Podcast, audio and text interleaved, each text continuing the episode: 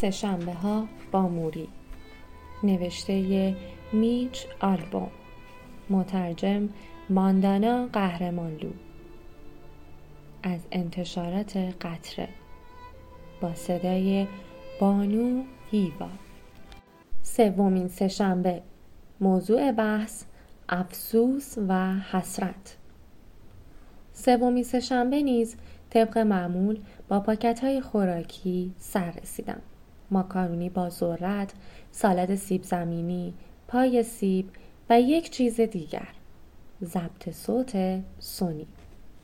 به موری گفتم می‌خواهم حرفهایی را که با هم می‌زنیم فراموش نکنم. می‌خواهم صدایت را داشته باشم تا بتوانم به آن گوش بدهم.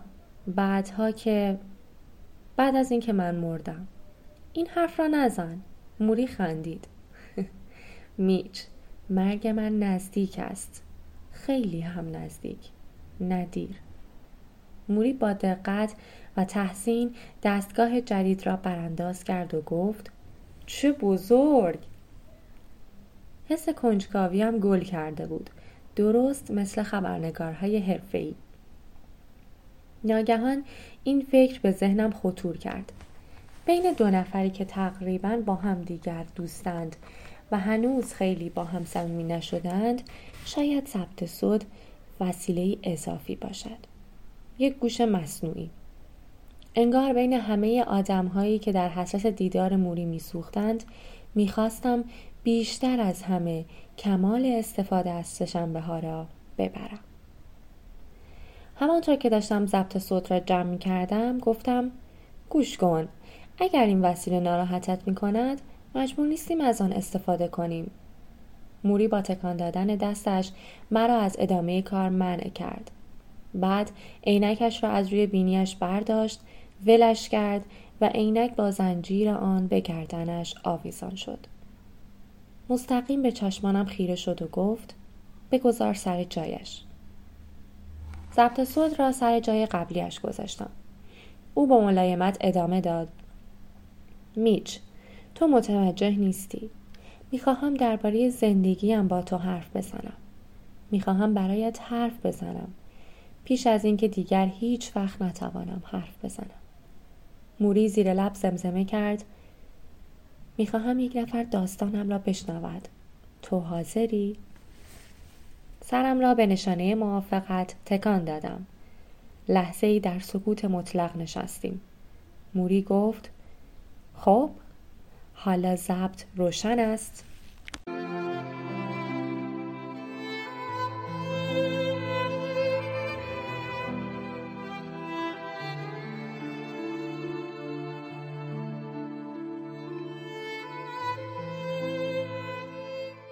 در حقیقت ضبط صوت پدیده فرا نوستالژیک بود. یادآور خاطرات تلخ و شیرین گذشته.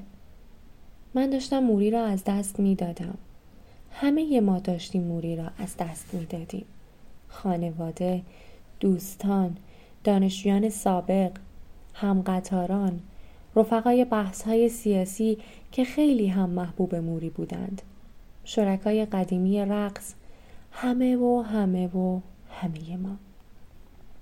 و من بر این عقیده ام که نوار مثل عکس و فیلم تقلایی بیفایده است برای دستبرد زدن به چمدان مرگ و کش رفتن چیزی از داخل آن اما با مشاهده شجاعت شوخ طبعی صبوری صداقت و برونگرایی و رهایی موری مسئله دیگری هم کم کم برایم روشن می شد. نگاه موری به زندگی با بقیه خیلی متفاوت بود. بسیار متفاوت تر از هر کس دیگری که تا آن موقع شناخته بودم. نگاهی والاتر و برتر. نگاهی منطقی و اقلانی.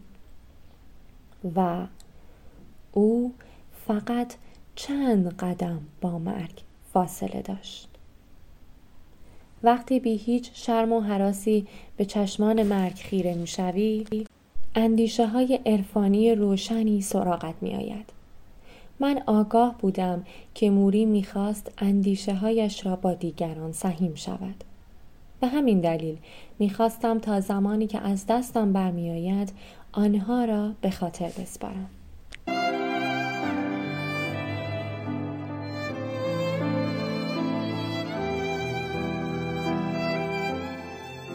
نخستین باری که موری را در برنامه نایت لاین دیدم از خودم پرسیدم وقتی متوجه شده که مرگش خیلی زود فرا می‌رسد حسرت چه چیزهایی را خورده؟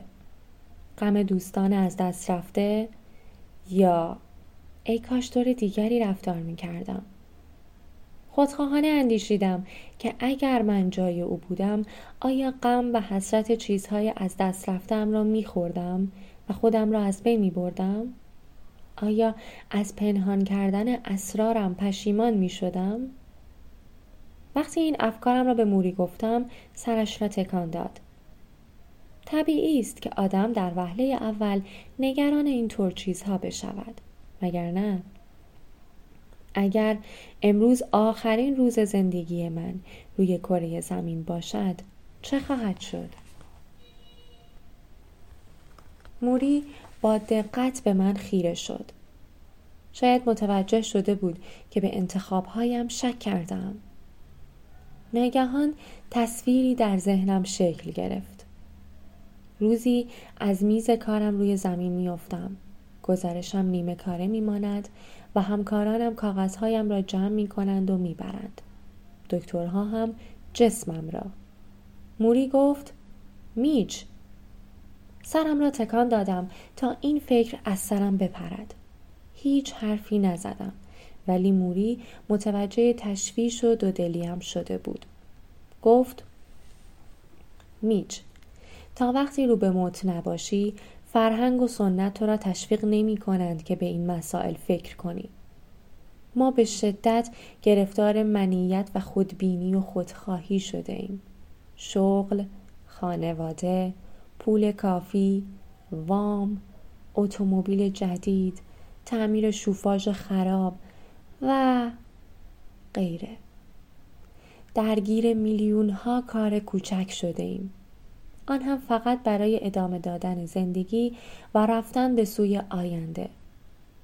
عادت نداریم لحظه ای بیستیم پشت سرمان را نگاه کنیم زندگیمان را ببینیم و به خودمان بگوییم زندگی فقط همین است این همه چیزی است که من می‌خواهم آیا این وسط چیزی گم نشده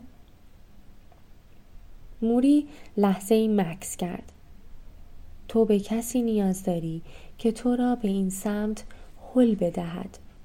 خود به خود اتفاق نمی افتد. منظورش را درک می کردم. همه ما در زندگی نیاز به مرشد و راهنما داریم و مرشد من روبرویم نشسته بود.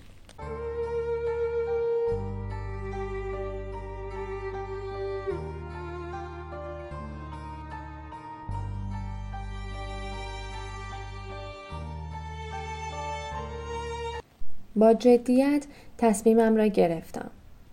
اگر قرار است دانشجو باشم بهترین دانشجویی می شوم که از دستم برمیآید. آن روز در پرواز برگشت فهرستی جمع و جور روی کاغذ یادداشتی زرد نوشتم. عناوین موضوعات و سوالاتی که به نوعی گریبانگیر همه ماست.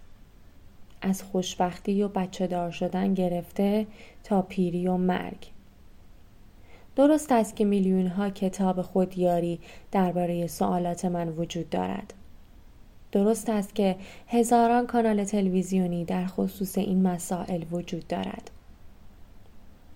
درست است که جلسات مشاوره ساعتی 90 دلاری وجود دارد و در واقع آمریکا تبدیل به بازار بزرگی شده مثل بازارهای قدیمی مشرق زمین بازاری پر از دکانهای کوچک خودیاری ولی هنوز کلی سوال بی جواب داریم.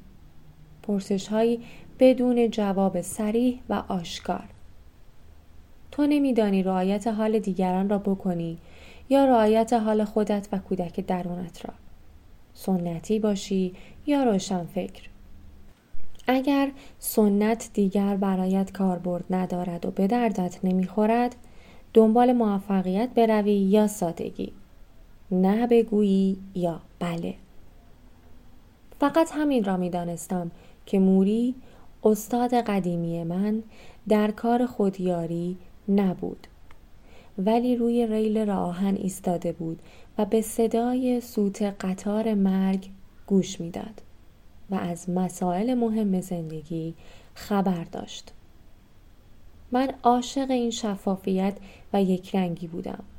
و مطمئنم هر روح پریشان و زجر کشیده ای هم عاشق این شفافیت است. موری همیشه می گفت از من سوال کن. من نیز فهرست زیر را تنظیم کردم.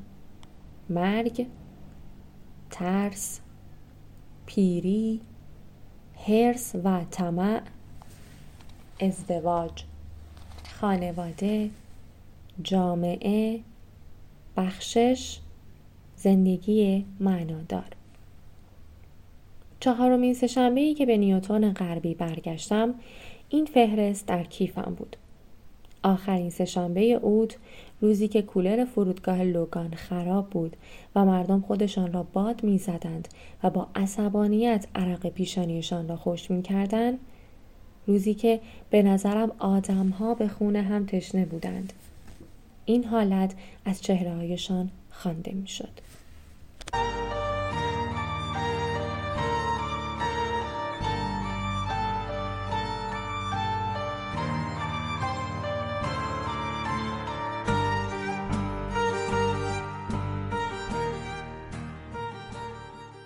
صفحه 97 سال آخر دانشگاه واحد جامعه شناسی زیاد برداشتم. چند واحد دیگر که پاس کنم مدرکم را می گیرم. موری به من پیشنهاد می دهد طوری روی پایان نامم کار کنم که درجه ممتاز بگیرم. سوال می کنم. من آخر درباره چه موضوعی بنویسم؟ می‌گوید به چه چیزی علاقه داری؟ این قضیه را حسابی بررسی می کنیم تا اینکه بالاخره به نتیجه می رسیم. از بین این همه موضوع ورزش برای من جذاب است. پروژه یک ساله هم شروع می شود. چگونه فوتبال آمریکایی تبدیل به نوعی آین و مذهب شد. افیونی برای عوام به هیچ وجه فکر نمی کنم که این کار پیش درآمد شغل آینده ام باشد. به چشم یک جلسه دیگر با موری به آن نگاه می کنم. تا بهار با کمک موری پایان نامه 112 صفحه‌ای تنظیم کردم که حسابی دربارهش تحقیق شده. پایان با زمیمه و پانوشت که صفحاتش را مرتب و دستبندی و با جلد چرمی سیاه صحافیش کردم. پایان نامه را به او نشان می دهم. مقرور همچون بازیکنی از تیم بیسبال نوجوانان که در لحظه هیجانی بازی در چهار گوشه اصلی زمین می دود تا به جایگاه اصلی برسد. موری می گوید تبریک می گویم لبخند می‌زنم در حالی که پایان نامم را تند تند ورق می‌زند من به همه اشیای داخل کلاس نگاه می کنم. قفسه های کتاب، کفپوش چوبی اتاق، قالیچه‌ای که مرتب روی زمین پهن شده و کاناپه. به این فکر می کنم که همه جای این اتاق نشستم. موری شگفت زده همچنان که عینکش را روی چشمش تنظیم می کند و پایان نامه ام را می خاند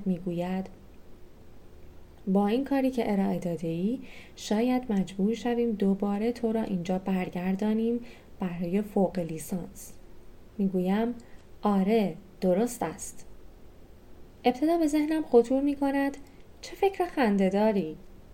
اما لحظه بعد جذب ایده موری می شوم. فقط لحظه کوتاه بخشی از وجودم وحشت زده از ترک دانشکده و بخشی دیگر نومیدانه در آرزوی ترک دانشکده کشش دو قطب متضاد موری را می نگرم همچنان پایان نامه را می خاند. نمی‌دانم دنیای بزرگ بیرون کلاس چه سرنوشتی را برایم رقم خواهد زد؟